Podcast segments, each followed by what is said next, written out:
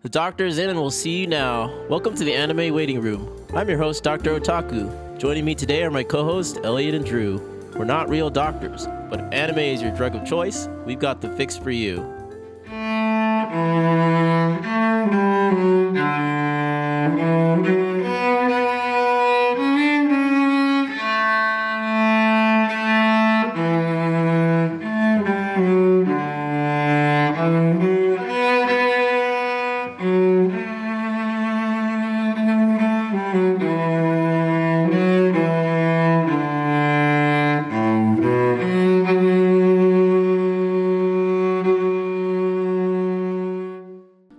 The sixth official episode of the Anime Waiting Room podcast.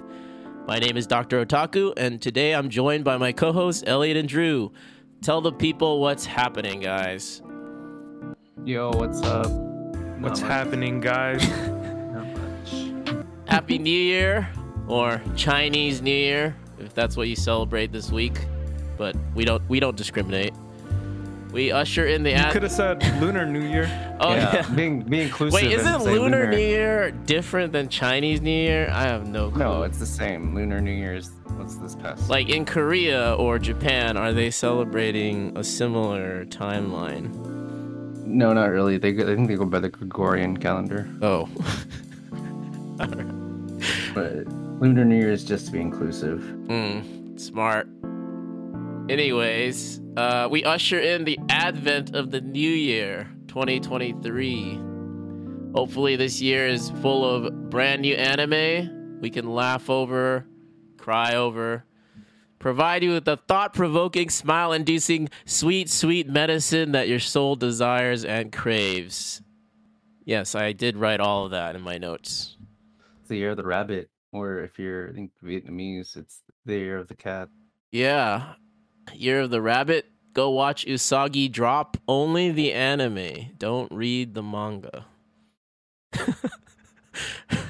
Yeah, That's probably for the best. yeah. Anyways, wow. Anyways, what's in my notes? Woo! Segue.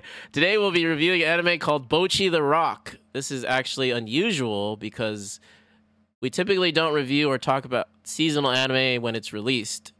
According to Dru and Crunchyroll, this is was released on October 9th, 2022. The final episode airing December 24th or is it 25th? Is it Christmas? I think so. I think it was the 25th. All right. So yeah, this is interesting as this is the first time we've all together watched a seasonal for the first time. And Very touching moment. Yeah, it, it's cool. Uh, I'm before- honored that you guys that we shared this experience together. I know. It's kind of random too. It's not that we don't enjoy seasonal, it's just that it's hard to find one that we can all enjoy and experience for the first time.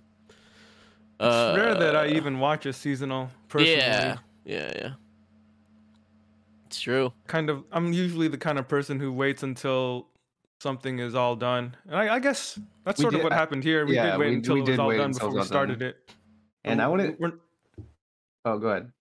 Oh no, I wasn't really gonna say anything of substance. Go ahead, Oh, Elliot. I was gonna say enjoy might not be the right word. Oh, it yeah. seemed like Like no, talking to you guys, it didn't seem like it was like a great choice that I picked. I, was like, That's. I "Mm, mean, I kind of No, I- regret I- choosing this for you guys. no, I, I'm glad you chose it, man. I'm glad I watched it.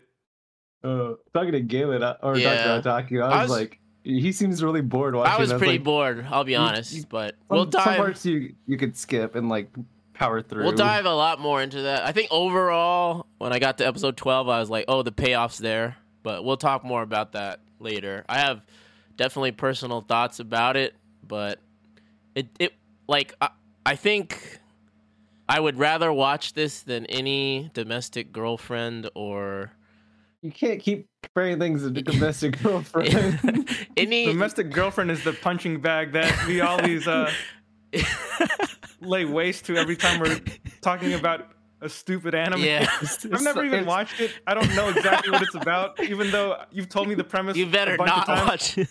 All I know is that it's something stupid and gross. It's pretty Yeah. gross.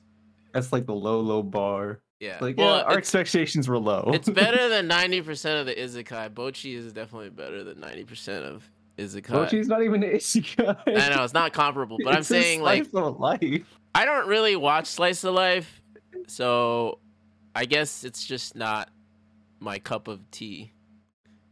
But anyways, I had a fun activity. Before we dive straight into the analysis, how about we spend a bit of time reflecting on this past year? I thought of a fun activity as both looking back and looking forward. So here's what we're going to do. We're going to pick an anime that we loved or something impactful that stuck with us in 2022. We'll give a brief explanation and then we're going to talk about one anime that we're looking forward to watching, whether it's a new release or we just haven't gotten around to it on our watch list. Think of this as an anime New Year's resolution. All right, so one anime that I really enjoyed in 2022 that was Serial Experiments Lain. Uh, I haven't really heard about it until this year, I guess, because I live under a rock, or I don't really explore uh, like older anime. But this one was produced in 1998, and it's definitely a, like a beyond its time. It alludes to the internet even before like we really had the internet. I don't even know what in 1998. Hold up, man. Hold up, man. We did have the internet in 1998. we had DSL or was it dial up? It was dial up. Oh yeah. Dial up. But it it definitely existed. Oh yeah, yeah. This was like the advent of the internet, huh? Yeah, it was a lot different from how it is now. It wasn't quite as ubiquitous. Yeah, yeah. We had And- AOL. I forgot. Yeah, everybody had an AOL account Yeah. when I was growing up. Uh, That was my era, man. definitely like the themes in the anime. It's couldn't have predicted how big the internet's become, but yeah, it's like eerily, eerily relevant. hmm It has creepy mystery horror elements that I like. It's something that I sort of want to go back and pick apart just to watch specific episodes. Um, so yeah, go check out Serial Experiments Lain if you haven't. It's a great anime. It's a classic. One anime that I'm looking forward to watching in 2023, season two of Vinland Saga. It's being produced by Studio Mappa, so animation quality will be very good. Actually, I've watched uh, two episodes already. It's it's pretty good. Read the manga up to volume six, uh, which is written by Makoto Yukimura, who's also written uh, Planetes, which is one of the best manga that I've ever read. In fact, I finished that manga literally in one day.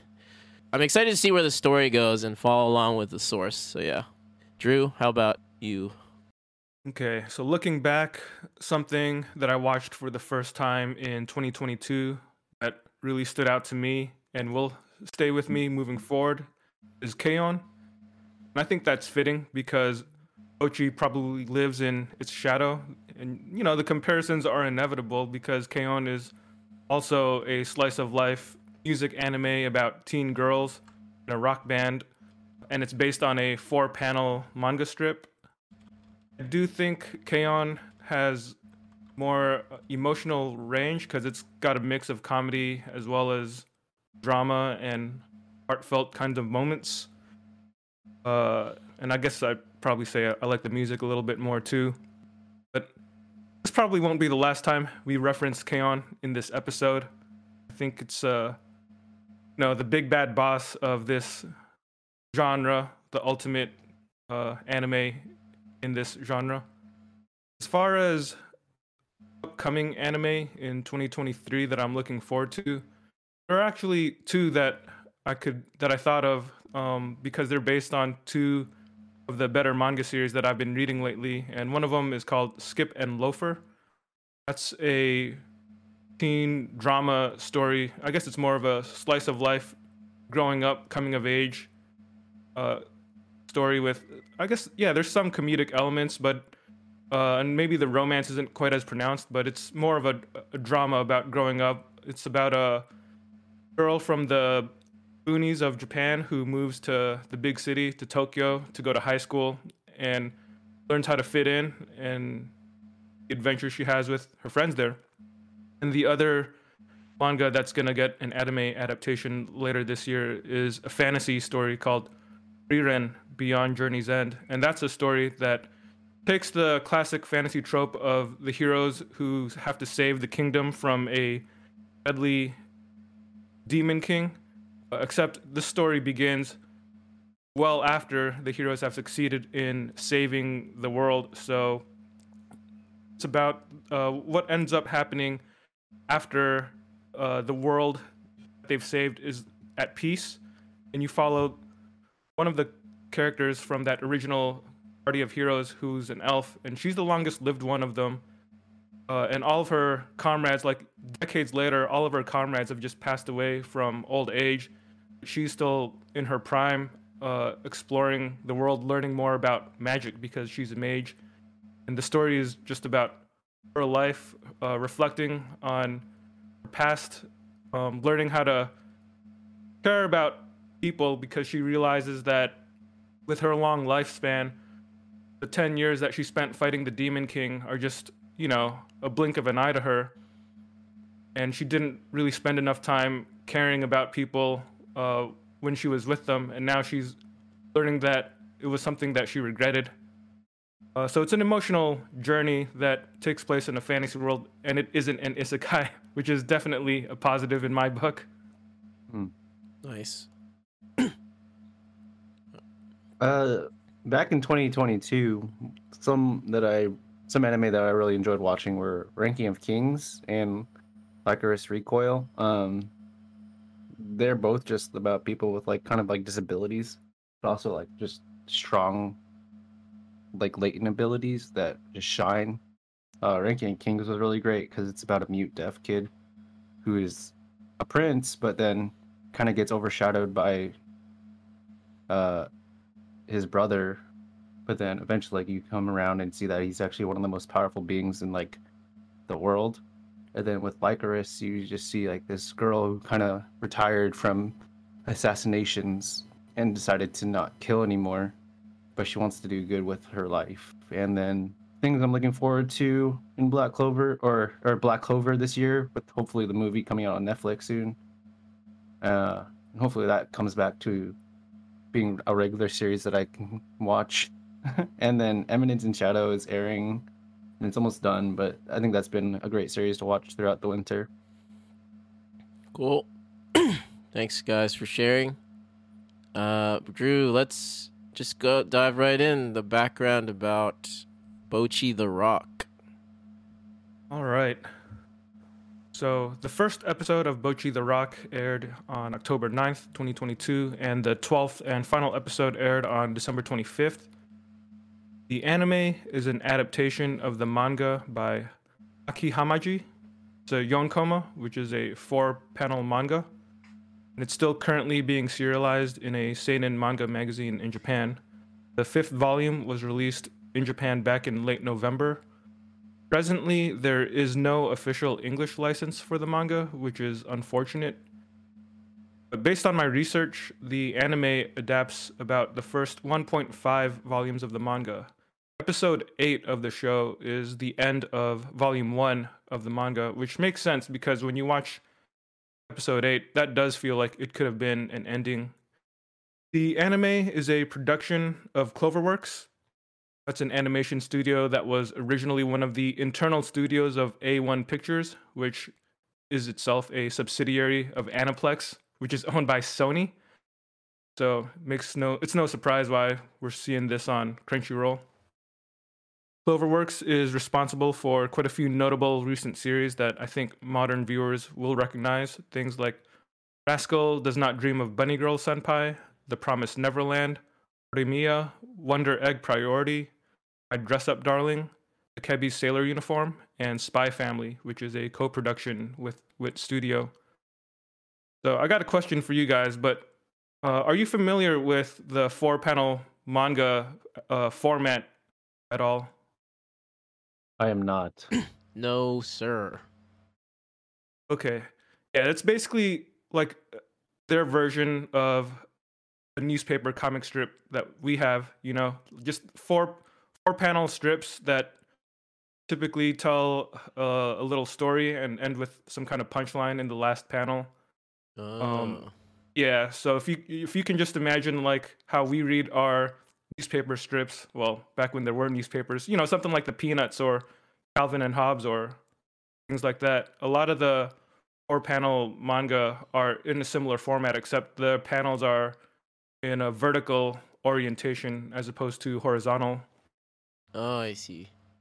Yeah. That that's just all I mean when I say it's a four panel manga. Hmm. Have you guys watched any of the other Cloverworks anime? And if so, uh, you have any thoughts on the quality of their general output? Uh, I've watched everything on here except Akebi's sailor uniform, which is kind of cool. uh, I'll talk more about like Horimiya and Wonder Egg Priority.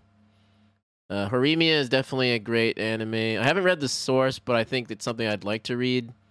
Uh, Wonder Egg Priority is also a great anime, even though, well, I I can't just never mind. I'll just people don't like the ending, whatever, but I like the ending. It's fine. And then Promise Neverland is something that is better read than watched. uh, Elliot, you want to comment on Rascal and Dress Up Darling? Yeah, I love Bunny Girl Senpai. Uh, I think it's challenging to the mind. It's really psychological, and Really? also okay. uh, it also breaks your brain with like physics that I don't understand sometimes because it's about like time and space and Oh yeah, it's got cool a lot of probabilities. supernatural elements. Yeah, and then Dress Up Darling is a cute slice of life about kind of like a cosplayer and starts dating a guy who can make costumes because he kind of he works like in a doll or like shop with his grandfather and then knows how to like sew and everything and starts making costumes for her because she can't make her own costumes because the first one she made is like trash. Yeah, it's pretty cute. and then spy family is like Oh yeah, it's great show. Uh there's a there's another show like it which is buddy daddies that's airing this winter season. Buddy Daddy? Yeah, Buddy Daddies is about two assassins that kind of adopt this girl, but it's it's very different.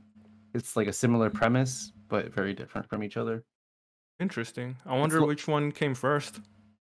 Uh, for the mangas, I'm not sure, but like Spy Family is probably more lighthearted, Yeah, and Buddy Daddies kind of has a lighthearted feel, but then you realize they're assassins and they just murder people. So yeah. I see. So my family is really easy to get into. It's probably the seasonal I recommend the most. It does Mhm. have its moments where it lulls though, and it kind of feels slow, but there are moments that you feel rewarded for Yeah. watching it. As far as the animation quality and overall production values of those shows, would you say that they're pretty good or are they just average or what do you think? I would say that they're amazingly animated. There's this there's Yeah. actually an episode in Spy Family early on where they do an amazing animation job where kind of the dad in Spy Family just pretends to be a s- like he pretends to be a spy, which is funny because he actually is a spy. Um Spy pretend- pretending to be a spy? yeah, he pretends to be Yeah. a spy for his daughter. It's funny. So I think that's that was like one of the greatest episodes I've ever watched that was like animated. oh, high praise. Yeah. Usually, I mean, everything I watch is exceptionally crystal clear animation. Like eyes, hair, everything is like detail oriented. I don't think Cloverworks ever, like, you know, they never they put like 100% into everything they do. So I I like all their animation. Yeah. I think the only one of those shows that I watched a full episode of so far is My Dress Up Darling. I didn't watch the whole series, but the one episode I did see had had a pretty outstanding animation. But I've seen clips from or trailers, at least from all the other shows, and uh, like Wonder Egg Priority definitely stands out to me as a show that has pretty impressive animation, even though I haven't watched it yet. So I, I do want to check it out. I heard that there were some production issues during the making of Wonder Egg Priority. Like- Ah, Yeah, towards the end, I see. some stuff behind the scenes that that happens. But at least the early episodes, like the clips that I watched, looked pretty impressive. Yeah, it's quite a good show. I would recommend it. I can't say much about it because it'll spoil. Yeah, yeah, I do want to check it out at some point. Oh, one more note about Promise Neverland, man. It's it's pre- like I know I said the anime. Uh, you you should probably watch the first season at least. I don't recommend the second season, but there's like a scene in there where someone breaks someone's leg. It's quite Oh, graphic. man. the way they animate that is like she just does it emotionless. It's beautiful. Yeah, yeah. So I, I think all of that seems to indicate that CloverWorks is known for providing us with grade A animation. Let's talk a little bit about the other, a few other key figures involved in the show in Bocchi the Rock. Keiichiro Saito is the director of the show. He has a lot of an- key animation credits on various shows like Ascendance of a Bookworm, Boogiepop and Others, Mob Psycho 100, Pokemon Sun and Moon, Sunny Boy, Fact Op Destiny, Wonder Egg Priority, and many more. As far as I can see, his only other credit as overall series director is for ACCA 13 Territory Inspection Department Regards. It was an OVA. I don't really know anything about that franchise or series.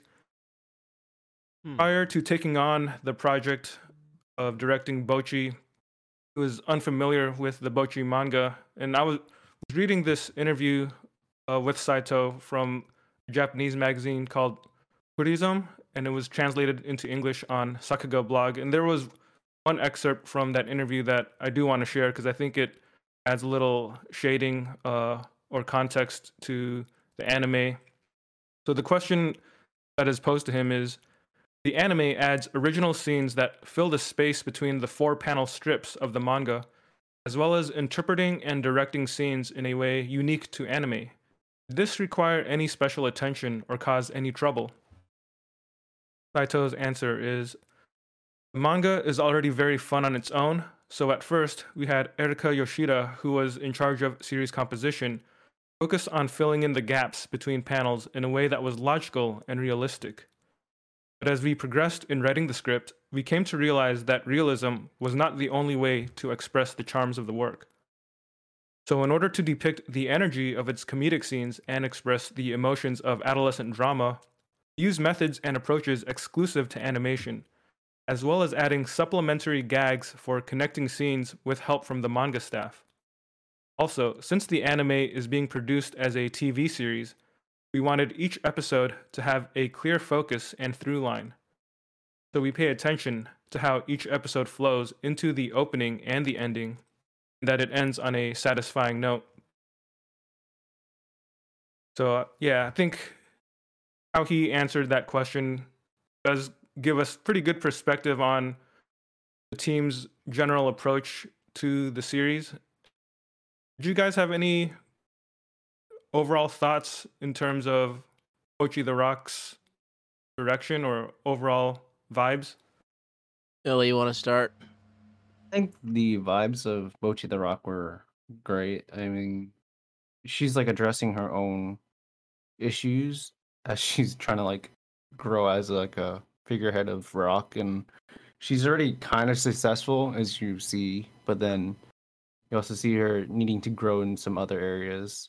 But then I think it felt like a very relatable anime where it wasn't beyond expectations and it was like about a teenage girl. So I think it was pretty well directed, and I don't really have any things that I hated about like the direction of the anime. It just felt slow at times. Hmm. what about you, Dr. Otaku? Uh, should I just go into my first impressions or? uh, I mean, overall, I didn't hate the show. I was also bored a little bit. I think I had expectations of where it was going with it.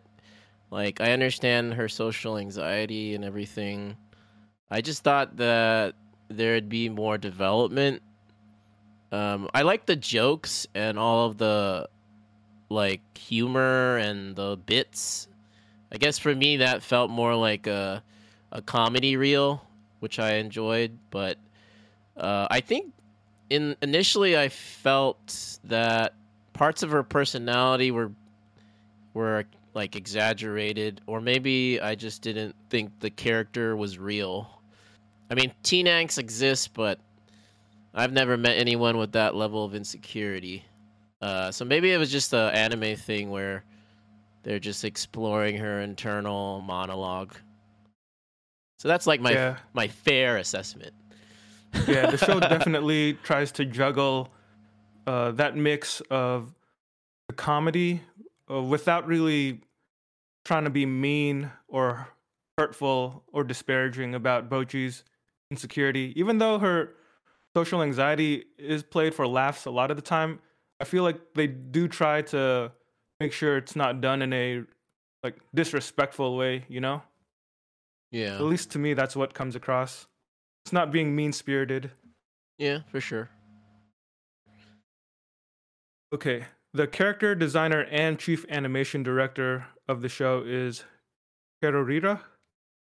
Has credits for key animation and animation director on notable shows, including things like Mob Psycho 100, I Dress Up Darling, Wonder Egg Priority, The Promised Neverland, Made in Abyss, and many more.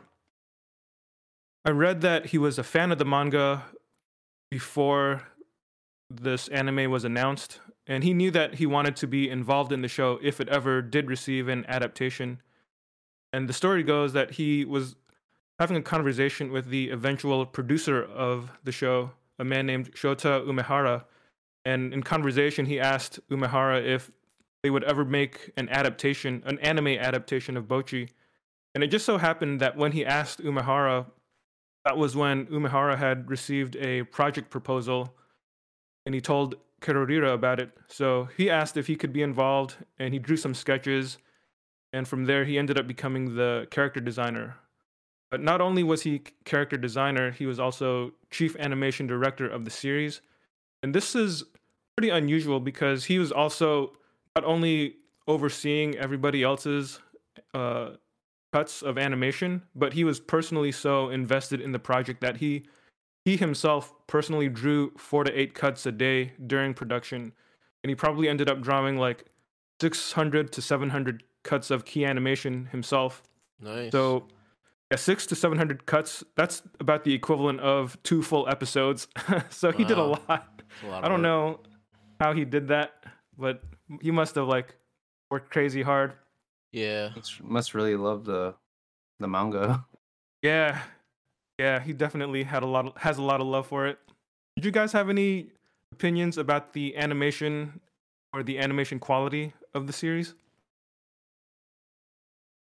I thought it was great. I mean, I think uh there are moments when like you know when like it transitions to like, a whole different animation style. I'm like, Yeah, it's kind of crazy because Yeah. you don't expect it and kind of throws you off. But it's also like that's kind of cool. Like you don't see that in every other show. Like it goes in a different direction. Oh, it's almost like almost like One Piece or something, where like you it just pops off in a different t- style of animation for a second, and then it goes back to normal, and you're like, I really didn't expect that to happen.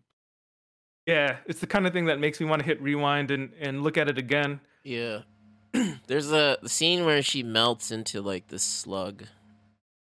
Yeah, That one's one of my favorite. It definitely stuck out.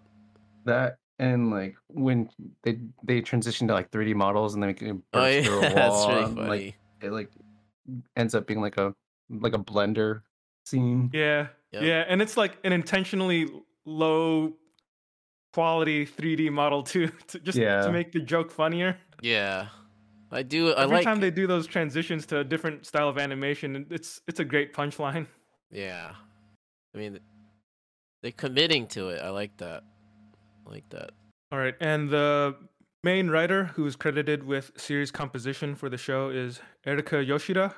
Has writing credits for things like Love Me, Love Me Not, Tiger and Bunny, Tower of God, Trickster, Lupin the Third Part Four, and a few other things.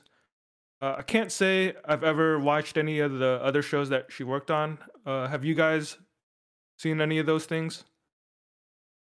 I've seen Tower of God and I've seen clips from Lupin the Third. Tower of God. I forget, Elliot. Were you a fan of Tower of the God? Tower of God? I think you were telling me about that recently. Uh, yeah, I like the show. Um, I like the music because it's by Stray Kids, I believe. Like the opening and ending are both by Stray Kids, at least for Oh, the first okay. season. So I like the music, or at least the Yeah. music they chose. And the story of it is not so bad either. Um, kind of hate the villain though. She's yeah. just- she's just annoying. Tower of God is anger inducing in certain parts. Is it trying to induce that anger, or is is it? Are you angry because you yeah. think it's bad or something? No, no, no, it's a huge plot twist. That's all. I'll. Yeah, it's, it's just like a manipulative villain, and you're just like, I really hate you. Yeah. Okay. That sounds like effective writing then, because It's they're trying to good. get no, you to it's, hate the it's villain. good. Definitely. Yeah. good. But yeah, it's like uh, one of those things where the internet mobs can unite for once. Yeah, it's like it's like it's like mommy Chan or like rent a girlfriend. Rent a girlfriend. yeah, they write a villain so well, you really hate her. Yeah. Well, Yoshida was responsible for a series composition on Tower of God, so I guess got to give her credit for that. Nice. In addition to being credited for series composition for Bocchi, she also wrote all 12 scripts for the series also. Oh. So, good to yeah, know. she was pretty involved in it. Um as far as the music of the show goes, this being a musical themed anime is kind of an important element.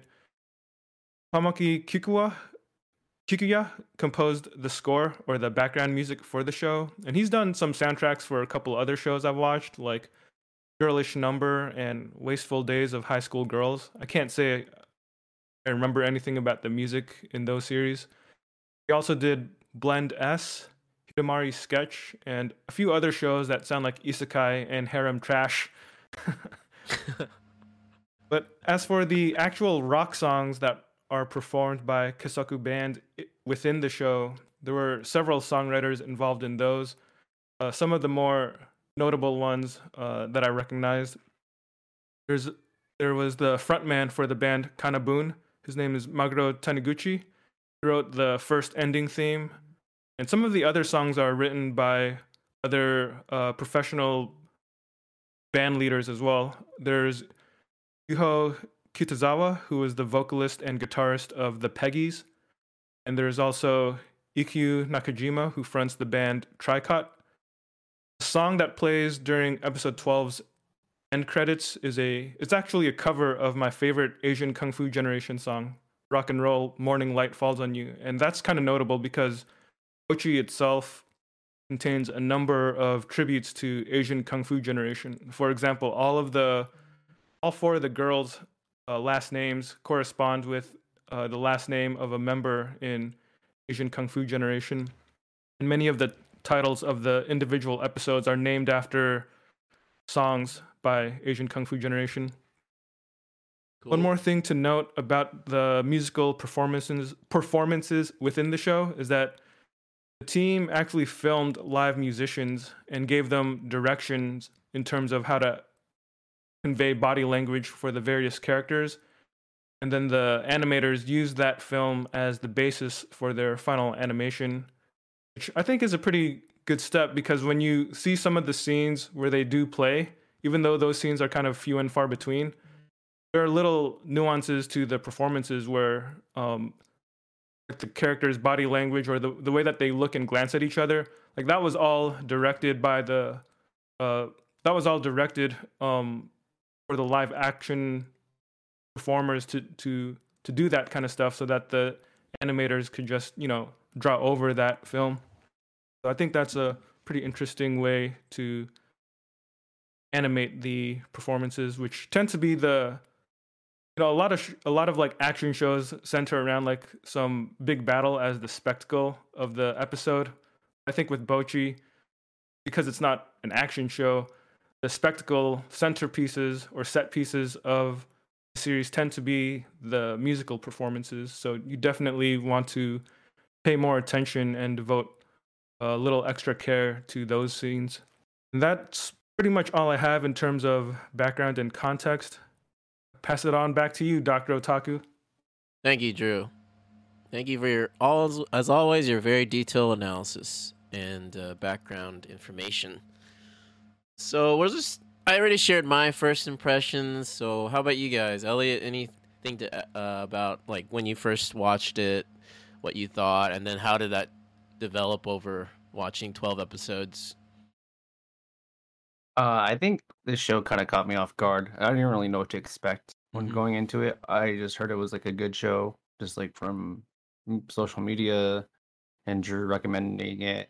And then I thought it was cool, like uh addressing social anxiety. Um, but then I didn't expect it to like be like the main theme of the show either. But- Mhm.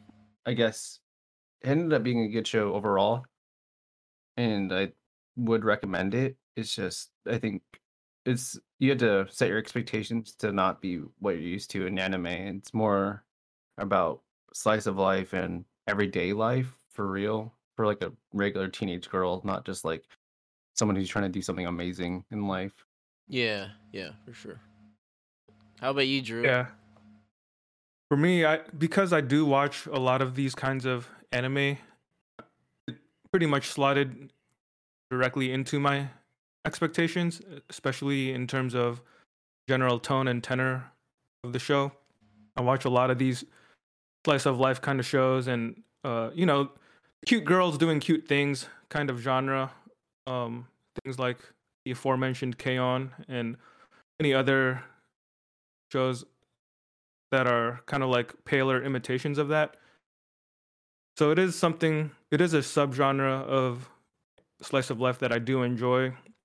I think the first thing that drew my attention to this anime was just seeing people on social media like, talking about it because usually I feel like these shows are the kinds of things that tend to be overlooked and that most people who say that they're anime fans don't really pay much attention to. But this one seemed to take off in a way that I haven't really seen um, a cute girl slice of life show take off ever. But uh, yeah, it's got a really bright color palette, nice art, cute character designs. And I think, if I'm being honest, I probably wanted to love the show more than I actually did. I still liked it a lot and enjoyed it.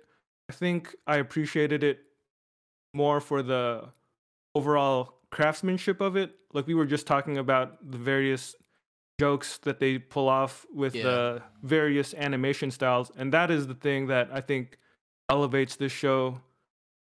Uh, in my mind, at least, that's those are the things that I'm gonna remember. Uh, you know, a year from now, because they just stand out, and you really don't see too much of that kind of work done in anime in general. Yeah, I think something that I would recommend, regardless of whether people are into slice of life or not, because I think it works as a if like this is the first slice of life anime that somebody is gonna watch, then I think it'll be a good one to kind of hook them into the the genre. Uh, Bocchi herself, she's far more neurotic and insecure than your typical star for a cute girl kind of show. Like, a lot of those kind of shows have a protagonist who might be kind of shy or uh, you know withdrawn in in some kind of way, but Bocchi's like it's like crippling self anxiety. Yeah. Yeah, for it's extreme. Yeah. Yeah, that's the kind of person where if that were a real person in real life, I would be extremely worried about her well-being and emotional health, you know? Yeah. Yep. I probably would not be their friend. I don't think it would be tough. It would be tough to be close be to someone like that. it'd be tough for sure. Yeah. Yeah, I think in terms of my first impressions, I I did think that first episode was pretty amusing, especially that that moment in the first episode where she uh, plays with the other girls for the first time, and then they tell her that she wasn't very good, and then she freaks out, turns to dust, and then the animation transitions into the end credits, Yeah. Oh, even though it's like the middle of the episode, and I wasn't paying attention to the time either, so I was like, "Whoa, episode's al- already over." then it was a fake out, and I was like, "Oh, okay, you got me." Yeah. It's got the the series got cool like little bits like that, which I enjoyed. Uh, yeah, Yeah, I think the only thing I would add to my first impressions is that uh, it does like I think I was talking to Dru about this. I don't need to relate to the character; it doesn't really matter. But I think I I didn't relate to her at all, or I mean, I didn't really connect with her is a better word, to the point where I had to like look up her actual name toward episode three, because I forgot it was Hitori Goto or something. And so, like, I mean, it's okay to just call her Bocchi, but yeah, felt like I liked every other character besides her like a lot more. But um, maybe I'm just a cold-hearted Grinch and have no room to to you know spend thinking about someone else's insecurities. Dang. But I you're, mean, you're a doctor, but you don't care about helping others. you know, you got to be emotionally detached from your patients. Uh, anyways, right, right. anyways, in initially, like, yeah, they smothered me a lot with the the insecurity stuff, but I think toward the end, and we'll talk more about the themes. Yeah, I appreciated the nuances of character they gave to Bocchi. There is like a underlying layer to her, but you do really have to work hard to get to to get to her motivations and sort of why does she want to be in a band and what is she trying to accomplish and more so just being real with the character. Yeah. Um I guess let's just talk about like some parallels or between other series. Uh Dru mentioned K-On! That's the most obvious one. Uh, I definitely liked K-On! more, even though I don't remember much of K-On! I do remember the feeling that I had enjoying K-On! Overall, I only watched one season of K-On!, but from what I do remember, it was more. Uh, it, I feel like it was more realistic to like teenage girls, or at least what I think of teenage girls in an anime. And Mhm. Of course, we watched A Place Further Than the Universe, and that shows a lot more depth of uh, thematically and character development wise, plot wise. But I mean, I think Bocchi is definitely more lighthearted, comedic. Place Further was probably meant to be more like meaningful, That soul, was a more of a drama, I would yeah, say. soul Like, I wouldn't- searching. It also felt more like an adventure. Yeah. With, uh, Yeah. Place Further. I, I wouldn't say a place further than the universe was a slice of life either. It has slice of life elements Yeah, within its episodes, More but drama. it's a story that has a clear overarching arc from episode one to hmm twelve, or was it thirteen? I forget. But you know, I think there's the 13. whole story, the whole series was one long story. Yeah. Okay. Do you guys want to talk about specific animations? Or or Dru, sorry, do you have any thoughts on K-On? Since I know that's one of your favorite shows. Yeah. So you mentioned you only watched the first season of it, Yeah. but I I watched all of it. Like there's two seasons, so I think in total it's around like 41 episodes plus a full length feature film. And I would say the thing with K-On! is that the emotional range of the show is quite varied because there are episodes of that show that are funny. Like, you know, Mhm. comedy is definitely a staple element Yeah. of these types of shows. And uh, like Bochi, K-On! was also based on a four panel manga that Mhm. was uh, you know, more of a comedic slant. There's also a lot of shows, a lot of uh, episodes in that show that are more uh, emotionally involved. I think as the series progresses, uh, you start to see it, especially towards the last two episodes of season one, and then uh, when season two begins, the show really uh, increases in its quality because it's no longer. I mean, it's still a show about these girls having fun with each other after school, playing uh, ostensibly playing music together, but really all they end up doing in their club room is just eating cakes and tea with each other. Nice. Um, but there's also this element of creeping dread because four of the five girls are going to graduate at the end of season two, and then the one junior girl starts to realize that uh, her friends are going to be leaving her soon. You see this uh, emotional arc play out across the the second season and also in the movie. And it's it's a pretty satisfying story because even though the episodes pretty much standalone, there's still this overarching emotional arc that carries over. Um, and I think that's one of the things that that makes K-On! stand out so much. And then when you finally get the emotional climax of the series, it's it's pretty powerful stuff. I think anybody who has watched uh, the entire thing will remember it uh, for a long time because it's just something that will leave an impact and uh, a long lasting kind of impression. But yeah, with Bocchi, I, I, think it's not entirely fair to compare it to K-On! because number one, it's we've only had this one season. I'm not even sure if they're gonna make any more of it. Mm-hmm. Um, maybe if they do, there will be more. I don't know, like character development across the longer form story. Even in these 12 episodes, I do think that there is some character development for Bocchi herself. It's it's pretty subtle, and maybe uh, we have to like really look for it. But it's also the kind of character development where she often takes like two steps forward and then falls one step back. You know? Yeah. Like there's a lot of things where she's making these positive strides in terms of being more comfortable opening herself up to people or even just interacting with people. But then like she'll do something that uh makes her literally fall flat on her face and end up in the nurse's office, you know? it's it's things like that which I think kind of carry Bocchi's um, emotional arc, and the other characters kind of react to her behaviors and see her change.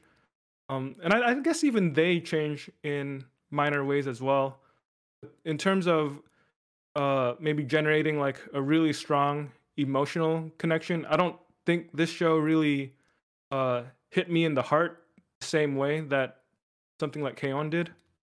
Mm. Yeah, I don't blame Bocchi for that. that's not a negative for me. It's just something where if those comparisons are inevitable, then I acknowledge them. But I respect Bocchi for what it is in and of itself. You guys want to talk about like I mean, we talked about animation quality. Let's talk about like the little bits that they have. Um, Dru, you sent some like videos about. There's like references and even just some of the like that one scene with the potatoes, uh, like representing the school festival, like the claymation. Mm. yeah, yeah, they really went extra in in generating all this stuff, doing the claymation. Uh, there was that one scene with the. I think I looked it up. I think it's called a zoetrope. It's like this really, it's almost like a diorama kind of thing that spins around in a circle. Mm. Um, and they did they did that. Uh, they you know they built it physically and then filmed it uh, for the joke where she's like crying because she doesn't have school spirit for the sports festival and everybody is against her. Yeah. Um, yeah, and then the computer animated bits. There was a, I remember there was a, a joke in one of the episodes where uh, the characters turned into like these cardboard cutouts or something. Oh yeah.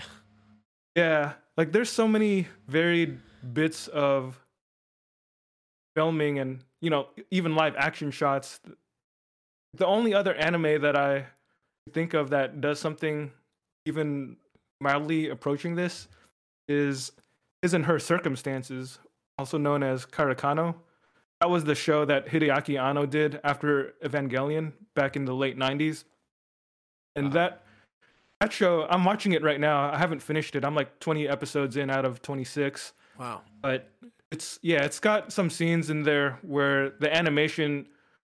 I don't know if it was because of time constraints or production issues, but they had some scenes where they integrated live action footage into the anime, and they also used uh, cardboard cutouts to tell a story, uh, which looks weird. And at the time, I think when I was watching that episode, it made me think: did the animators just run out of time, so they just resorted to putting cardboard cutouts and putting them, uh, you know, just moving them in front of backgrounds? like that's weird. But now that I've uh, had time to reflect on it and I've seen Bocchi, I'm like, that's actually kind of interesting. You know, like it's a different form of storytelling in anime that's not traditional, and maybe it was, maybe it was born out of desperation or a lack of time. But at least visually, it's still pretty interesting. I dig that stuff. Cool. Ellie, you want to add anything to add about, or like, do you have a favorite moment in the show or kind of animation that stuck out to you? I liked it when like they went to the 3D model and she just crashes through the wall and breaks the whole anime. yeah. That's the only thing I really remember about animation. Hmm. That was a pretty memorable scene. I was rewatching that specific clip, and there's something funny at the end because, like, when she crashes into the building that explodes into a bunch of cubes, at Yeah. the very end, uh, there's like one final cube that falls like by itself at the very end. It's pretty funny. That's the only thing I can remember. I think. Do you have a favorite joke in the show, Doctor Otaku? other than the potato one, which I mentioned, there's that one where I think she's like turning to ash. Did I mention it Mm. earlier? Hmm It's got that like Mhm. music playing in the background. Uh, I think that was a reference to Hajime no Ippo. Oh, I've never watched that show, but maybe I'll check it out. Yeah, there's a lot of anime references within this show, uh, and I didn't really know all of them either. But somebody made a video that kind of shows those references. Hmm. I forget if that one was Hajime no Ippo or Ashita no Joe, but I think it was some kind of boxing anime. Oh, yeah, that was funny. It's like she like goes into the wall and shadow. Yeah, that's pretty funny. yeah. Um, let's see. I guess we could talk specifically about the music of each. Like, how does their as like within the story, how does their actual band music develop? Um, because I was rewatching episode one and I kept trying to figure out like, uh, what is what kind of sound are they trying like. I know everyone references episode one as like you see the growth from Bocchi to episode twelve, but like I guess I didn't really feel like episode one showed me that much about Bocchi's sound. But, but what did you guys think? Are they talking about her growth as a musician or her growth as a person? I think her growth, like I think in the interview you sent, there was mention about growth as a musician. Well, I, at least that's what I thought it was saying. Mm-hmm. I thought they, I thought the director was saying like, oh yeah, you can see how like she grew as like uh, a musician, like as a band. Yeah, I think that's particularly in reference to her ability to play with others because in Oh, that first episode and she's playing with uh, Ryo and Nijika Mm-hmm. and after they play together I think Nijika says it in a nice way but she's like wow you're not very good are you Yeah. Yep. um and that's because Bocchi is so accustomed to just playing guitar solos for her uh, YouTube channel. She's not accustomed to playing with other band members. Um, so when you see her continue to practice and play with the other girls throughout the show, I think you do see change. Like I think about, um, was it episode five? Is that the one where they audition in front of Yeah. sister? Yeah. Yeah.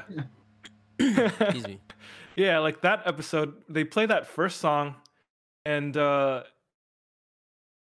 you can tell that the they're they're kind of not really fully in sync with each other.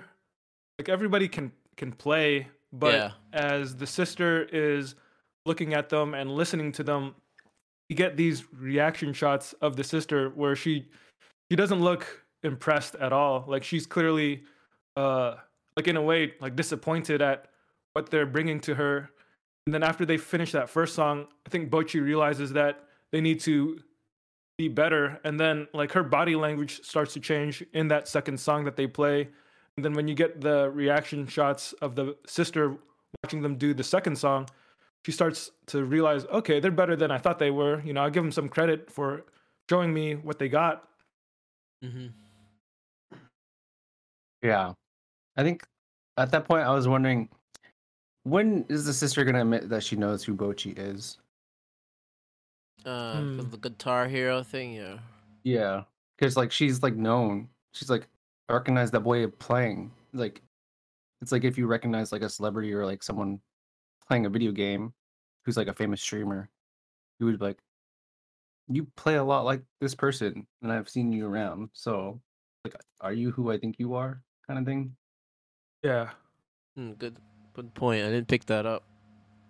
You guys are both way more musically inclined than I am, but uh, my question for you is can you recognize a person by the way he plays his instrument? I think if you if you actually watch someone play and like listen to their sound, you could you can definitely hear it because everyone has their own way of playing and their own, especially if you're watching like their hand movements or the like the way they play their instrument, you can definitely tell that they Mm. either know what they're doing or like they have their certain nuances or ticks that they do when they play versus like someone who may not be super familiar with playing their instrument. Yeah. See, makes sense. I think there's like a certain level of artistry to to everyone's playing. I mean, Dru, you and I have been to a lot of concerts together. You can sort of pick up individual artists and how they express themselves through guitar or bass or drum. It's very like individual and as a band like you can tell their overall sound like has a character and quality um, you can all yeah, you can also tell when they mess up and you're like, "Oh." yep you can tell the only comment i have about episode 5 is that the kita the voice i mean you Dru you said they recorded it with with voice actors right i yeah, just felt that's her actual voice actor Oh, singing. okay. I mean, it was good for sure. I just felt like it was a little mature for a high schooler, but like, I understand that you can't. I mean, they're not gonna hire a high school voice actor. Uh, but Let's see. I'm gonna look up the voice actor right now. okay. I just thought they would ca- I curate it or cater whatever the word is, to curate it to be more of like a high school sound. Um, and like going Mm. through puberty. I, I don't know. No, it's just like a, I don't know. That's the only way that I can think about No, it. I'm just like we were talking about ClariS and how they recorded it when they were young, but like nobody can compare to like ClariS. Um, but yeah, I don't know. Uh, that was the only song that bothered me that I like got took out of immersion. Immersion. I think the other songs in the later episodes, it was fine. I Mm. don't know. Well, I just looked her up, and unfortunately, Wikipedia and a brief Google search doesn't obviously reveal her actual age. Yeah. Just says that she was born May 31st, but uh, yeah, I don't know what year. Just looking at a picture of her, she's in her 20s, I think. Yeah. Uh, I mean, it's fine. It didn't bother me that much. Um, but yeah, I guess their sound in episode five was not what I thought like they would be like as a high school band. I guess it's one of those things like a lot of these shows where high schoolers are playing uh, in a band together is like being able to write a song like that would be a pretty dang impressive accomplishment for a high schooler in my Yeah. opinion Like, if you could write that song and come up with it i'm like that's a professional sounding song you know and uh I've definitely seen like real high school bands present their Mhm. own songs, and I've never heard anything as clean as what they pr- uh, did in this anime. For like if anything, um, if you're if you're really striving for full immersion, then it could be uh, maybe the fact that the Kessoku band plays so well together and comes up with these impressive songs together for high school girls. That's kind of unbelievable. yeah, a bit. Yeah. you could say the same thing about K-On! as well. That's true. The songs that they play in that show are like ridiculously catchy, and like there's a joke in K-On where, um, in the beginning they're like, "Our dream is to play the Budokan someday," um, but then in their hearts they know that they're not very good. But then when you listen to them play, you're just like, "Dude, you're playing. You wrote that song in high school. You can definitely play the Budokan one day." yeah. Um, there's like a. I think there's is an evolution of their sound though. Uh, episode eight is probably the turning point for me. Their rock performance finally, uh, sort of shows what Bocchi can do. It showed her. It so it shows more of her like guitar hero abilities. Uh, I guess I was just thinking about like a show like Kids on the Slope, uh, Hmm. that really accentuates music, and um, they're also high schoolers, right? So I guess I was waiting Yeah. for that moment, Kids on the Slope moment. But like, I know this anime is not the same, and uh, Kids on the Slope is definitely more dramatic. yeah, yeah, that's definitely more of a drama. Yeah, and like Sound! Euphonium is not comparable either. That's like literally a s- uh Yeah, anime that's a drama about also, I band. would say. Yeah, and they like you know they're centered around music. But yeah, I guess I wanted a blow me away performance from Bocchi, um, which yeah, episode twelve kind of gave us that, but like yeah, it was like a long wind up. I would that's all I'm trying to say. Yeah. I mentioned earlier that episode 8 is the end of volume 1 of the manga. So to me, I Mm. can see uh, how episode 8 sort of functions as a perfect ending to the story arc. And then the last four episodes are just like the first part of volume 2 in the manga. But I think if the show had ended at volume 8 or episode 8, I would have been pretty satisfied with that. Uh, you know, I'm not complaining about extra episodes, but I do think it's a pretty interesting way to kind of pace the rhythm of the series and the adaptation. Like if they just left it at the first eight episodes, I still would have been like, yeah, this was a, a good show, you know, like there was uh, a pretty concrete ending to it to the season if they stopped at episode eight. Whereas with um the way it, it does end, it does kind of leave you like wanting more in a in a way. Yeah, Yeah, because I think in episode 12, isn't that when she just gets her new guitar? Exactly, exactly. basically. Yeah, It's like, dude, we want to see you play it. yeah. that cracked me up, I think, episode 12. Because you see their parents knew all along who she was. You're like, yeah, but They're, you like, realize this is a family account, right? Yeah, they're monetized. That's funny. I, I enjoyed episode twelve. Definitely had the payoff that I and then, wanted. Yeah, then she's like super embarrassed. She's like, "Oh, I didn't realize that." okay, Guitar Hero. and her parents knew all along, Yeah. and they're like, "Yeah, we we saved you this money." I guess we could just talk right about the characters. I mean, Bocchi herself, uh, Hitori Goto. I I want to be very nice to her. 'cause I feel like, in a weird way, if she was real, I would feel bad about talking bad about her. you bully her. I w- I'm not a bully, but maybe in maybe in middle school. in high school, I was just self-absorbed, but uh, massive insecurity, self-loathing, expecting others to initiate engage with her, completely social unaware. Um, I do like how Kita and the others sort of see how amazing she is in the ins- on the inside, like uh, Nijika too. They try to pull it out of her. There is a soft, lovable side with the internal monologues. She is striving to be better. I think I mentioned in my notes like there's something about Bocchi that I want to root for her. uh, Mm-hmm. as an underdog, and I like the save the moment solos that she has as a guitarist. Uh, even the falling flat on her face that was pretty hilarious. But yeah, Yeah. uh, what do you guys think overall about Bocchi as a character? Uh, Dru or Elliot start. Go ahead, Elliot. Uh, I think she's okay. I don't really love her. Don't really hate her.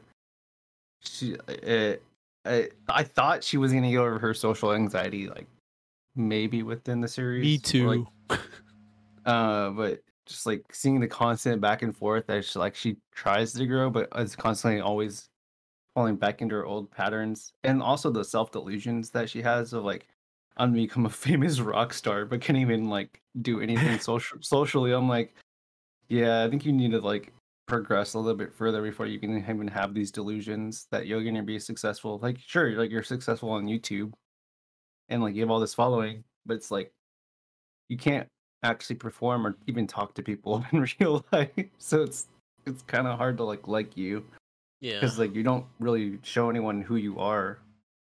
That was my Mhm. impression of her. Yeah, I think what you were saying about those self delusions that she carries with her, um, a lot of times they're animated for us as you know a gag or a joke, and for some reason, the thing that it reminded me of is this old cartoon, uh, the Muppet Babies, probably before your your guys' time, but that's a show that I grew up watching. That was a show where uh, the Muppets were all you know toddler versions of themselves and they would use their imaginations to go on adventures. For some reason that's what i kept thinking about whenever i would see a scene in Bocchi where she imagined herself in some other outlandish scenario like i forget what episode it was but there was this one episode where she was in her room and i think it was the one where she's preparing for her friends to come over to her house yeah, Sergeant. She's like, Im- yeah, she's imagining herself like as this super outgoing party woman. You know, like she's dancing in a disco, uh, and then she's in a at a pool party, surfing in a in a swimming pool or something.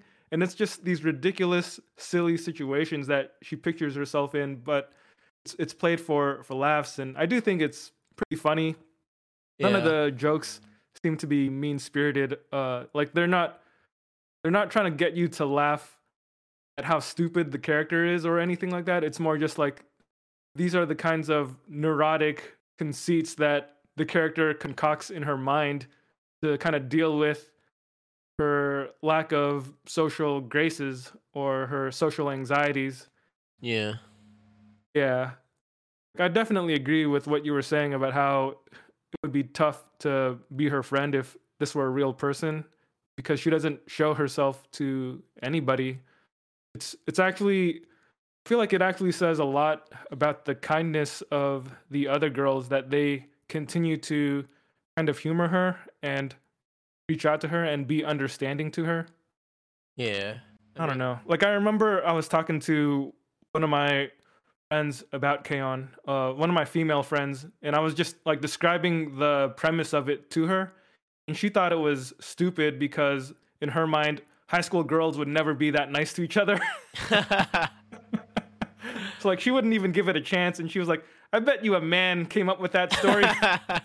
Ironically, isn't it written by a woman?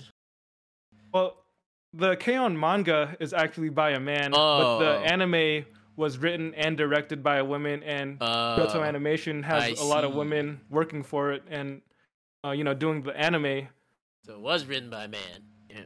the original work. Yeah, the source. But the the mangaka behind Bocchi the Rock is a woman, Oh yeah. but a bunch of men made the anime.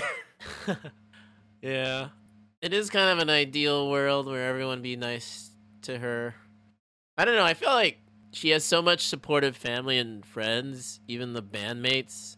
I mean, sure she failed in high school, in like middle school to make friends, but like, um, I don't know. I think like with that amount of support, she really shouldn't feel so much self doubt.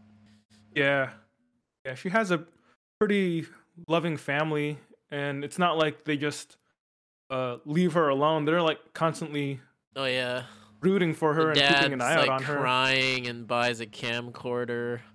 Yeah. Mhm. It's like, how did you become a shut in that doesn't talk to anyone, can't even like function as a person? yeah. Yeah, And th- And then your little sister is making fun of you. yeah. It's not like she's playing RuneScape every day like I did. uh, but yeah, uh, we can talk more about like the other bandmates too. Nijika, definitely, I loved her as a character, just because she brings that fearless leader type, literally. And then you find out more about her family and just her and her sister, and the parents are gone. Uh, I think she helps, tries to help Bocchi the most in a in a. I mean Kita too, but I think Nijika really pushes for like the dream of the band. She even admits selfishly, like you know, she wants Kessoku band to succeed so Starry can become like this hit place. But yeah, I, I like Mhm. Nijika a lot. What do you guys think about her character? Yeah, I think she's probably my favorite character. I think she's got the right mix of being upbeat and mature, at least Mhm. compared to the other Yeah, the other three girls. She's she's the leader of the group, and she seems like she has the most uh, clear cut goals or ambitions and Yeah. hopes. She's the organized one generally, and uh, tries to gather everybody to you know do stuff together. The little bits that we do get about her backstory are kind of nice and uh, you know emotionally poignant. Um, stuff about how I forget one of her parents passed away or something, and then the other one wasn't really present. yeah, So then her big sister was the one who looked out for her. Yeah, all those little bits add up and uh, kind of endear her to me. yep. Ellie, any thoughts on Nijika? I like her because she's the drummer, and I used to play drums. Nice. So, Yeah, uh, show the drummer some love. connection. Yeah. And she's the one that keeps the rhythm and kind of keeps them together. So she's like the glue of the whole band too. So I think Mhm. she's pretty cool. And then I think she's like always encouraging to Bocchi too. So I think that's always something. And then she's always trying to like get them involved and keep them together and push them forward and accomplish goals together. Yeah. We got the tickets quota. That was funny. Oh, I guess that's another favorite moment. We're trying to sell her tickets. Ah, when she meets the drunk girl, Yeah. Oh yeah, drunk Oh, girl. We can talk about drunk girl later. one of my favorites. uh, that episode was pretty funny when Bocchi thought that she could sell her tickets to her family, including her, you know, little sister and her dog. Yeah. like they count as people who can buy tickets. That's funny. Yeah. Really good characters overall. Uh, Ryo Yamada, the bassist. We could talk about her. I have a lot to say. She is my ideal human being. Uh, Ideal human being. she's dry humor, doesn't care what others think about her. She likes always- being alone. Always leeching your wallet. Yeah, comfortable in her own skin, makes excuses not to hang out with people. Can't say I remember. Well, I probably have done that, but I can't say I remember doing it. Pretty much everything as I aspire to be as a human. It's funny how Kita has a girl crush on her too. yeah. oh yeah. Yeah. Some Uh, interesting stuff with Ryo and how her own personal preference of being alone is contrasted with uh Bocchi Yeah. just being alone. Like I remember one of the one of the jokes uh in an earlier episode where Bocchi f- saw Ryo and and at first she was thinking, "Oh, this girl is kind of like me. She's a loner." But then she realized that Ryo is alone because she prefers being alone. chooses, yeah, chooses it. Like yeah and then Bocchi's imagination is like they're on this grassy field and and she's chasing after Ryo like you know her senpai or whatever and then she realizes wait she wants to be alone not like me i'm just alone and i don't want to be alone and then like the the the peaceful grassy field like just cracks and crumbles and, and falls into the earth and Bocchi like sinks into a, a crag or something It's so dramatic, but pretty funny. Yeah. I think like should we just talk about like one of the my questions? Uh, she Sure. she says like abandoning your uniqueness is equivalent to dying. Uh, I love this girl. She's like the best person to ask for an anime recommendation because she would not succumb to popular opinion. Uh, I guess I was just wondering, like, what do you guys think, like, in terms of like anime? You know, like, do does do, does popularity sort of dilute the the goodness of certain anime, or do you think do you think following the message and w- watching what is popular is is a good thing, or do you think anime is dying because it's lost its uniqueness? like, is anime dying because we follow just what the mainstream says? Like, what does Mal say every every season? I didn't have much to say about the show, so I just thought of a thought provoking question. That Oh. that question could be the basis of an entire episode's worth of discussion. That's true. I'm going to respond with another yo quote from the show Uh-huh. uh, regarding anime because that episode where the girls are together taking band photos for their social media account, there's a scene where they're crouching or sitting down on the ground, um, relaxing, and then Ryo says, "A wise man once said."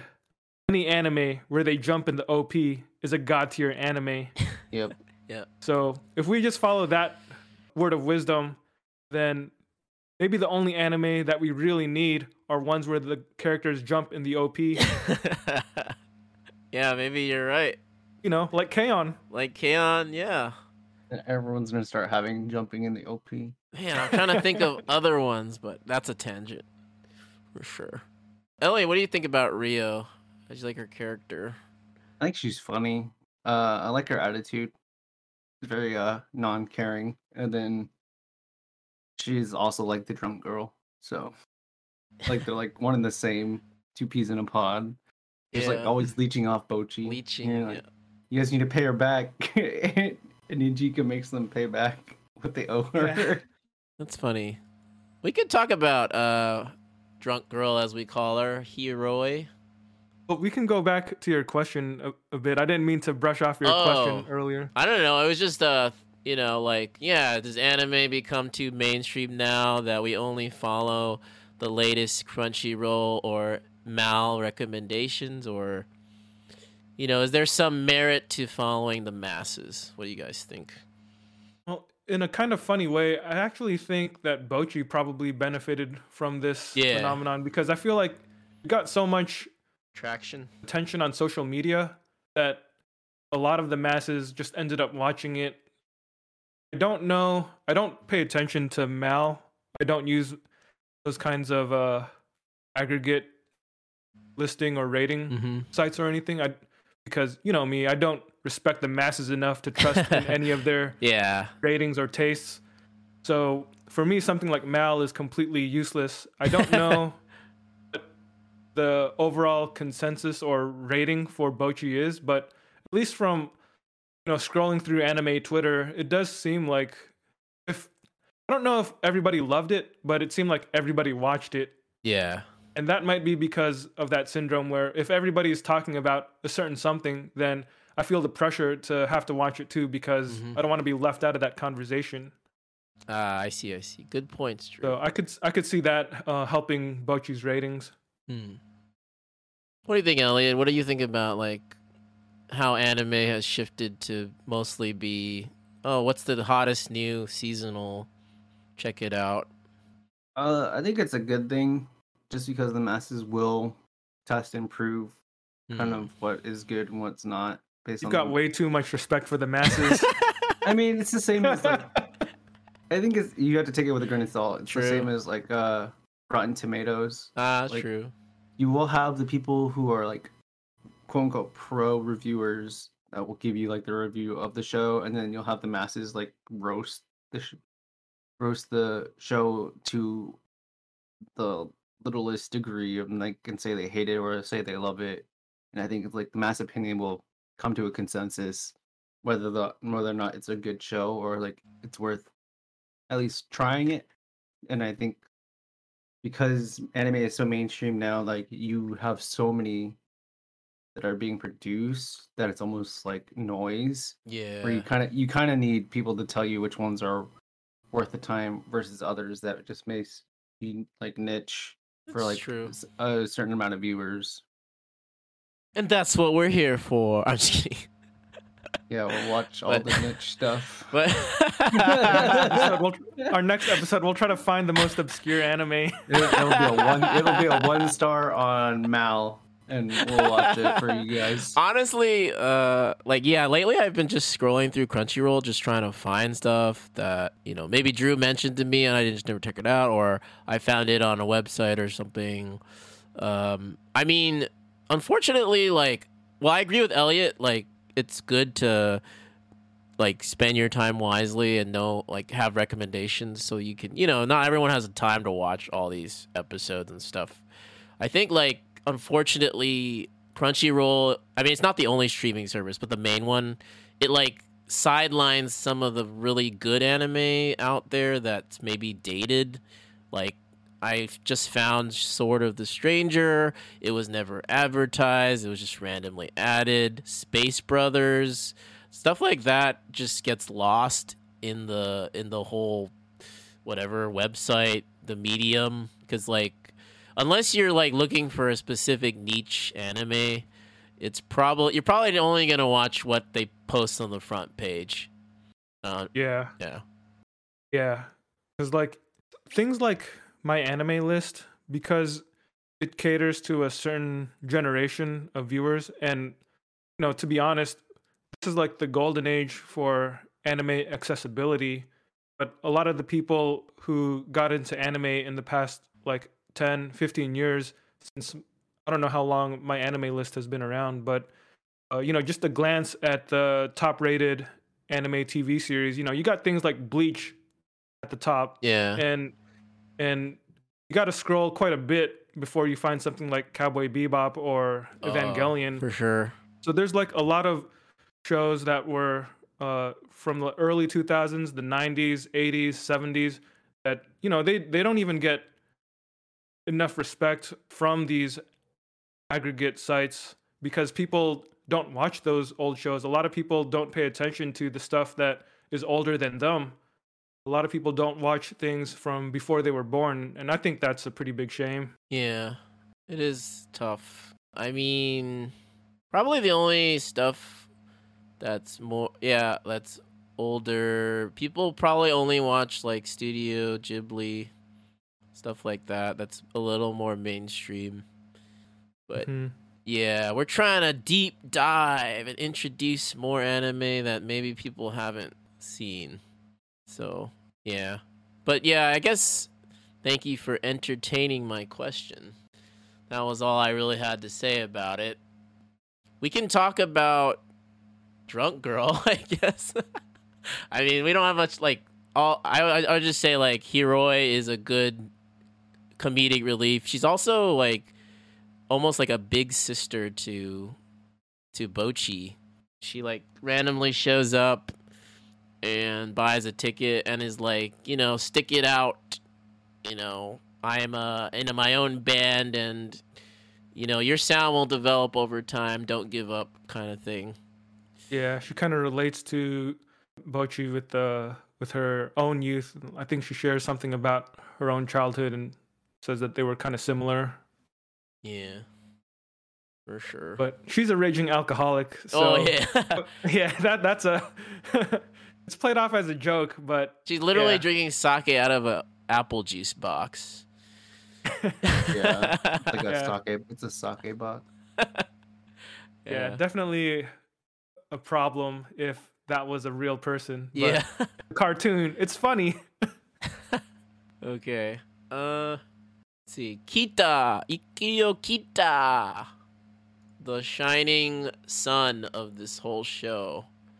They even give her a Ki- her name Kitora. She has a Kitora. Ellie, what do you think about Kita? Uh, the character. I think she's needy. Oh but yeah. also she, gr- she she grows. She Mhm. grows and like realizes that she can be more useful to the group, and then she learns from Bocchi how to play guitar, Yeah. which is which is great. And then she's also like she learns really fast too. Yeah. Yeah. So she picks it up quick, and then she's also really supportive of Bocchi.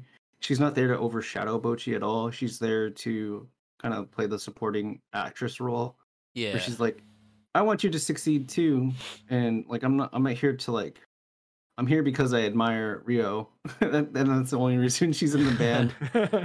And you yeah. discover like she's the one that left the band because she didn't know actually how to play guitar. She just said she did. Yeah. yeah. yeah, I feel like she's the kind of character uh, where my friend that wasn't interested in K-On would probably say that's not realistic because a popular girl would never be that kind or friendly to a reclusive girl.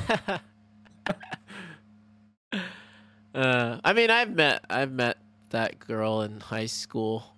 I don't think I was ever friend. Well, I had one friend maybe close to it, but yeah, definitely people who are always positive is definitely fun to to be around. Although it, it as a Ryo type myself, it smothers me sometimes.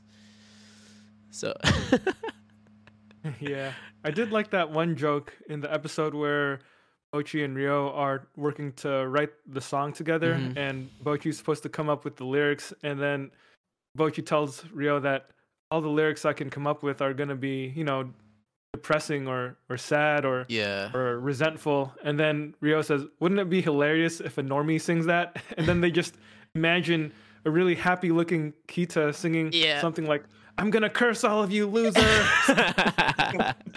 yeah, that's a fun dichotomy. That's fun. Now, do you guys have any like themes you want to discuss or discussion questions? Elliot, Dru. My question is how well do you think the show did in terms of striking a balance between comedy and telling a coming of age story? Good question. I can start. I mean, I wrote, I did write some honest feelings. Like, besides me not literally connecting and relating to her, I think it does say like Bocchi reflects so like uh, how you feel in high school sometimes as a. Uh, I mean, like sometimes if you if you play into your own insecurities, you can feel like you don't fit in or you're an outcast. And I mean, it doesn't have to be in high school, but like high school is probably the place that it's most accentuated. Everyone sort of finds their own identity, right? And the you have to learn what your unique gifts are and talents and stuff.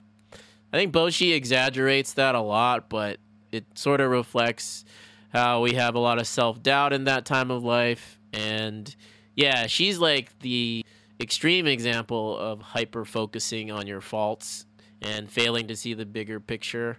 The thing I think relate the most to her is I play conversations and situations in my head a lot, and they Mhm. mostly don't go the way I think. Yeah, they don't like through evidence and they don't go the way I think they will.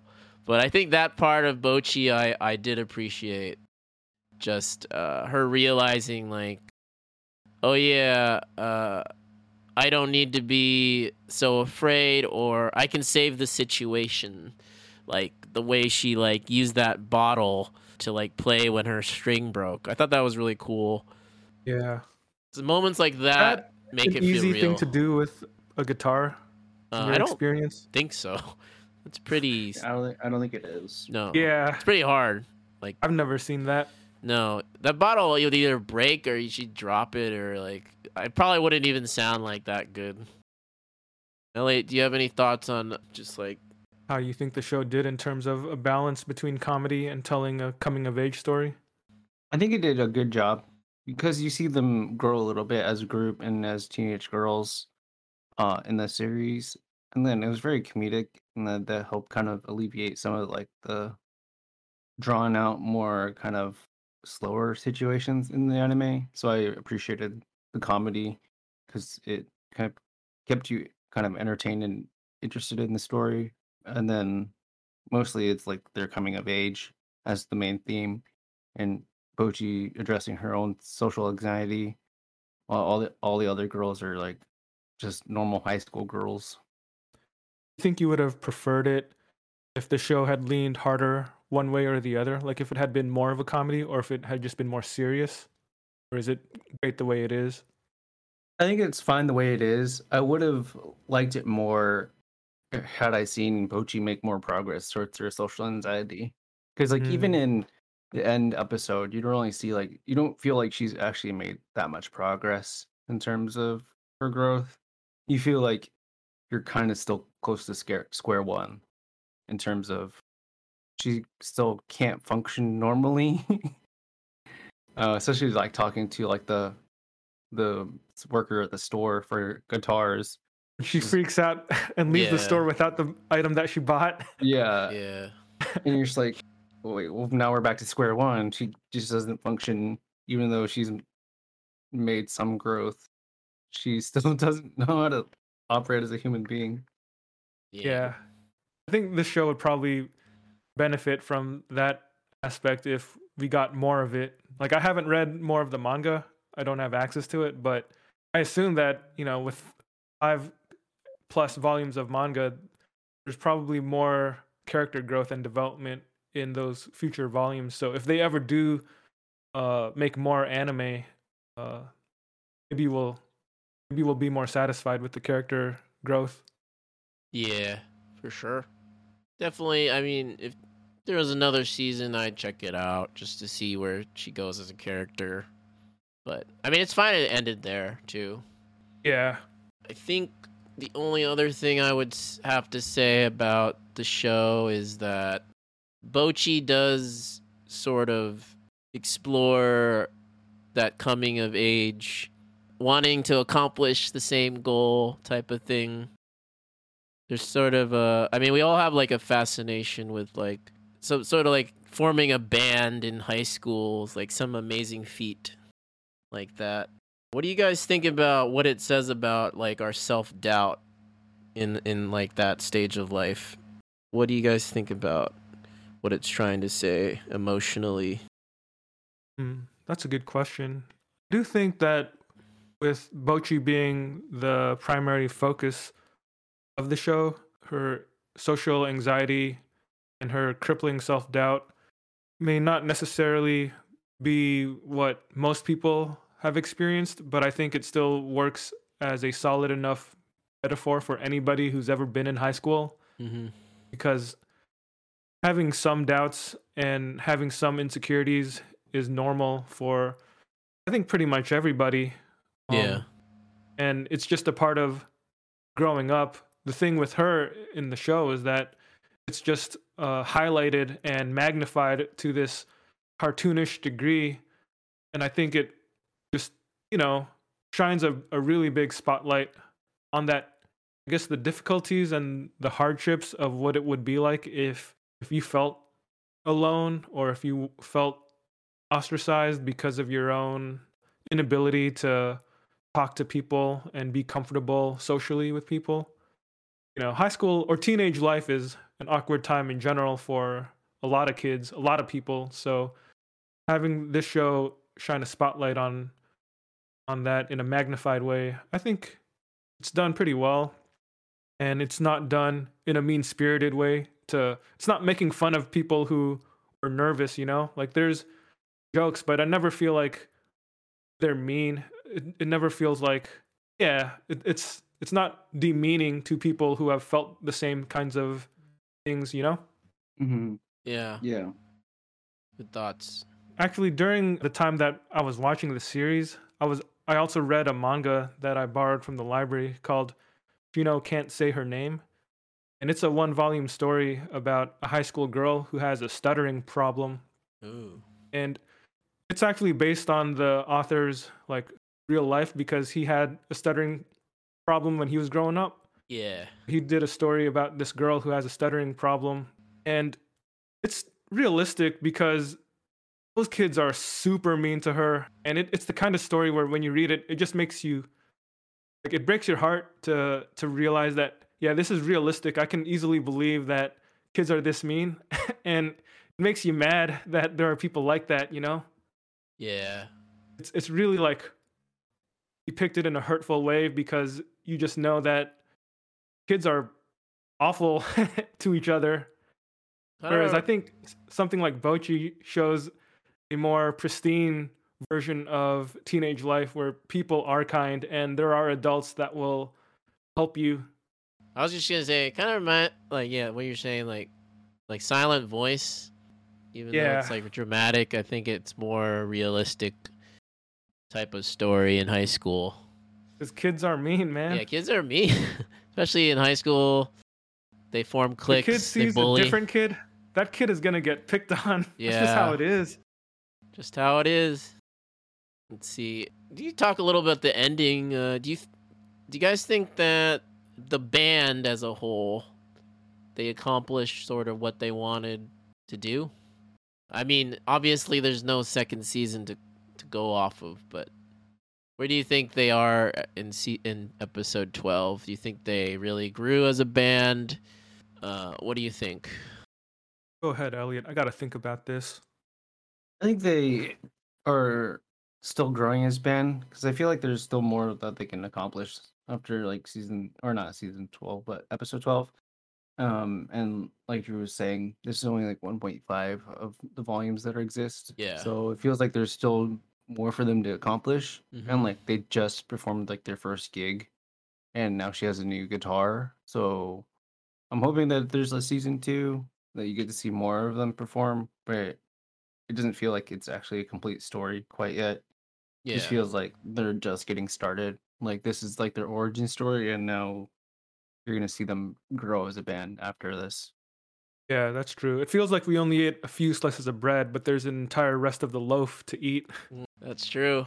Yeah, actually, I think episode eight, reflecting back on that episode, um, because that, that's the you know the pivotal episode. That's the end of volume one in the manga, and it's the episode that's titled with the same title as the show. And usually that kind of indicates some kind of importance. I I think episode eight gives us that emotional closure where they complete their first show and they get it starts off where they get this underwhelming response to their first show. And then Bocchi is like I've got to do something to like elevate our performance. And then people get more into it. You know it becomes a success uh, by their standards at least. And then they go out to the restaurant with the older girls with with the sis- Nijika's sister and the drunkard the alcoholic um, and then that other that other lady that works at the at the club you get those fun interactions and then at one point Nijika steps out of the restaurant and Bocchi sees her outside. They're standing on the street uh, and they talk a little bit. And that's when we get Nijika's backstory and, and learn more about her and she tells Bocchi that Bocchi is the one who's great at lifting everyone's spirits when they're down. She's the one who kind of elevated the band's performance and that together you know they can they can strive for their dreams and and achieve it together and, and all that Mm-hmm. i think that's why that episode feels like if it had ended there it would have left us with this like really positive upbeat note for bocchi where you get the sense that wow she really like upped her game and like stepped out of her comfort zone to elevate their performance and she's helping her bandmates become a tighter knit group of friends together. And then it just, you know, if it ended there, that's the thing that we leave with. But yeah, like Elliot was saying at the end of episode 12, it just, she still kind of regresses a bit because she goes to the store and then she can't interact with people like a regular person. Yeah. You know, it's like progress, it's a story about progress and personal growth, but the growth comes at a really slow snail's pace. Oh, I actually put that in my notes. The snail's pace comment. Oh, yeah. That's exactly you know, what it great minds like. think alike. Oh, yeah, it felt literally like that. Yeah, you know, progress is progress, That's true. no matter how slow it is. And as long as there's some indication of progress, you can have that courage to face another day. And I think that's the optimistic note that the show, that episode 12 tries to leave us with. Yeah. Thanks, Dru. Let's just have our closing thoughts. I thought uh, Bocchi is an anime I would recommend if you well, even if you don't like slice of life, just check it out. It's pretty good. I just wish, yeah, there's a season two. I would watch it and want to have more development. It's not my favorite anime I've watched so far, but there's wow, how to how to not make this sound awful. there are many worse anime you could be wasting your time watching. Yeah, that sounds like a really bad backhanded compliment. There, hey like, guys, this is better than domestic girlfriend. Yep. Yeah. Okay, just watch Bocchi and form your own opinion. I just personally like more dramatic high school anime, and we have some doctor's orders later that we'll recommend. All right, Elliot, what do you think? Closing Uh, thoughts. I think if you're someone who wants more faster pace, you should not watch it. If you're fine with slower pace animes, or if you would like me and watch stuff at like one time 1.5 speed, then it'll be fine. Dru, any closing for me- thoughts? Yeah, for me, I would say that the animation quality and production values are really top tier. You can easily see the amount of love, care, and attention that the animators poured into this. There are just so many references to other anime. You can go on YouTube and look up all the anime references in the show. I think maybe one of my favorite ones, a couple of my favorite ones are like the references to Evangelion, Oh, with the unfamiliar ceiling, or even the birds The picking away at Bocchi. Yeah. Um, there's also this Fist of the North Star animation in the middle of one of the episodes where the where the show even emulates this four three cropping. you know, there's a lot of stuff like that that shows that the people who made the show love anime and they know their their history. I, I really appreciate it for that. Um, the comedy and mix of comedy and the daily life aspects are a pleasure. I just yeah enjoyed it a lot, but I I agree with what Elliot said. If if slow anime isn't your thing, then maybe this isn't for you. But I still think it's worth giving a shot just to just to expose yourself to different types of anime. True. All right, that segues us into our segment I like to call the Doctor's Orders. We'll give one anime that sort of aligns with some of the themes or the just the vibe of the of the show. This is the doctor's orders. Take your medicine.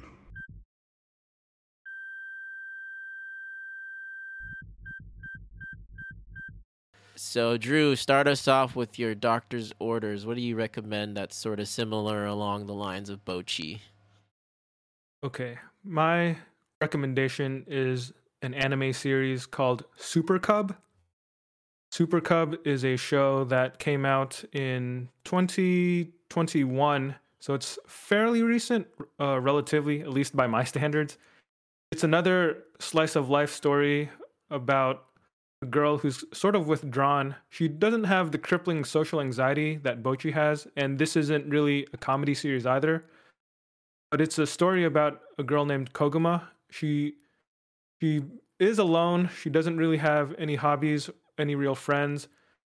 One of the maybe the only thing that kind of stretches your suspension of disbelief is that she also doesn't have parents. She just lives on her own. There's no real explanation given for that, so you just have to roll with it. But she lives in this small town. I forget what part of Japan it is, but it's just gorgeously rendered, like countryside type of city like a, a rural, smaller city or town. Um, and one day she obtains a Super Cub motorcycle. It's like a you know like a 50cc or 100cc moped kind of vehicle. And through the use of this motorcycle, it opens up her world. She gets access to uh, you know different parts of the area uh, just to, to visit. And then she also meets an, another girl who's a motorcycle enthusiast and has a super cub as well. And yeah, just through basically through this new interest of of driving a motorcycle, she expands her world, learns how to be better friends with people around her. Um, and it's yeah, a beautiful story of growth and uh, friendship building. Animation is top notch with really beautiful photorealistic backgrounds and scenery. Uh, character animation is great. Yeah, music is awesome and, and really soothing. It's one of those shows that will just please you and, and give you that relaxing, healing feeling. Like a, yeah, I guess I would call it and classify it as an iyashikei show as well. Mm. Super Cub, check it out. Cool. Thanks, Dru. My recommendation on the doctor's orders is Blend S. Uh, I think we mentioned earlier it's a it is a A1 Pictures production, so Cloverworks is subsidiary. A1 Pictures developed Blend S in 2017. I believe it's adaptation from the manga. Haven't read the manga, but watched the anime. 12 episode anime. It's basically uh, about the life of a 16 year old girl who works at a maid cafe. She gets hired because whenever she tries to smile, gives this really sadistic look, and it like it's kind of like a kink for some of the customers.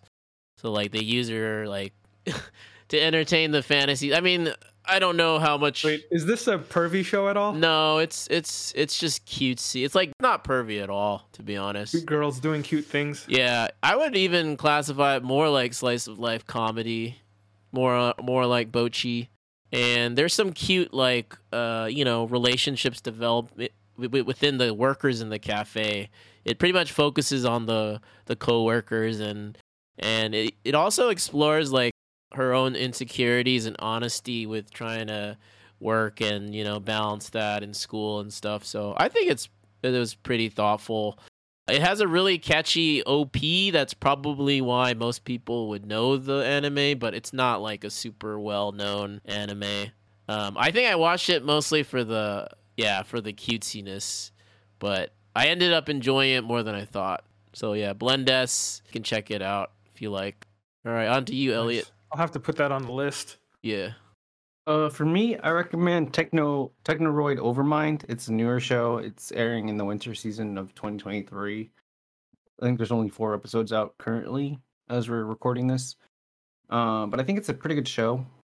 They, it's similar to Bocchi the Rock, where it's like a ba- boy band, and Oh, but cool. it's not. It, it doesn't really address social anxiety. It's more about what it means to be human. I think Ooh. because the the premise of the show is that it's for androids that are kind of unique and trying to make money because they're poor and then realizing they need to develop as kind of humans to capture an audience to climb the tower of babel which is like a performance show to make money to pay off their bills And then they're slowly learning and adapting and there's like this human kid that comes alongside them and kind of helps them along as well but then at the end of every episode you kind of see them perform a song so it's similar in that it, they it's like a musical show I Hmm. see.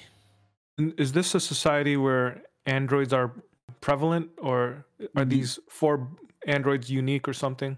so it's a futuristic show it is the the androids are prevalent because now in society it's like maybe like a few hundred years in the future where the sun is now too warm. And so like humans have made androids to help do more of the normal day-to-day stuff because they can withstand the heat of going outside. Whereas like some humans need to like everyone needs to wear like heat gear when they go outside to make sure they don't overheat. Oh man, and it like some people are biased against androids because they don't trust them and then some people are really for androids and then realizing like it takes heart to kind of woo the people of tower babel because it's it's almost like twitch where like humans can watch you but then they're not actually there. They're like there in like robot form where they're just Ah. watching you through a screen. And- and they'll root, root you on or they boo you. And it's more about the androids learning how to like actually give more than just performing a song and like just singing the lyrics or playing back a recording. It's more like you have to give a good performance and kind of be more human about it. And like there's something unique about these robots where they can actually learn and adapt versus like a regular android cannot do that. So and the story's still developing so i think it's a good show but it's also one that relates about to the kind of the musical theme where it's about music and uh, at the end of every every episode you kind of see them perform what kind of music do they play? It's it's more like pop or like it's kind of like what I was talking about earlier, probably off recording. It was just like K-pop, not really K-pop, or like more like J-pop, where like they have choreographed performances, and it's kind of about speaking to the masses and kind of relating to the people. So it's not like rock and roll. It's more like just a choreographed performance that they're kind of just singing to the people on Twitch or something. It's almost like a Just Dance performance. Oh, okay. So they actually animate all of these different dance moves every episode? Yeah, so it's actually a 2D anime, but then when they go into performance, they actually use the 3D animation, which is Oh, Interesting. Interesting. Interesting. Probably saves them time because like animating dance moves, choreographed dance moves with multiple characters, that's pretty hard. yeah. Yeah. So Time they switch consuming. they switch to like a 3D models during their for, like their singing performance. I see. I see. Cool. Well, thanks, guys, for sharing your doctor's orders recommendations. As we said, if you want to watch Bocchi, go ahead. Definitely not going to stop you. I think there is better anime personally, but that's just my opinion. It's no domestic girlfriend. I keep backhanding Bocchi. Yikes. Uh, anyways. You are a bully. I'm a bully, dude. I'm a Grinch. I'm the worst. But I, I went into this episode wanting to be the enemy, so I'll assume that role.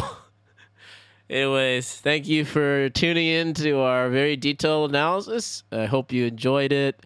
We will try to do our best to continue to talk about the finer elements of anime and give you guys our real, honest thoughts.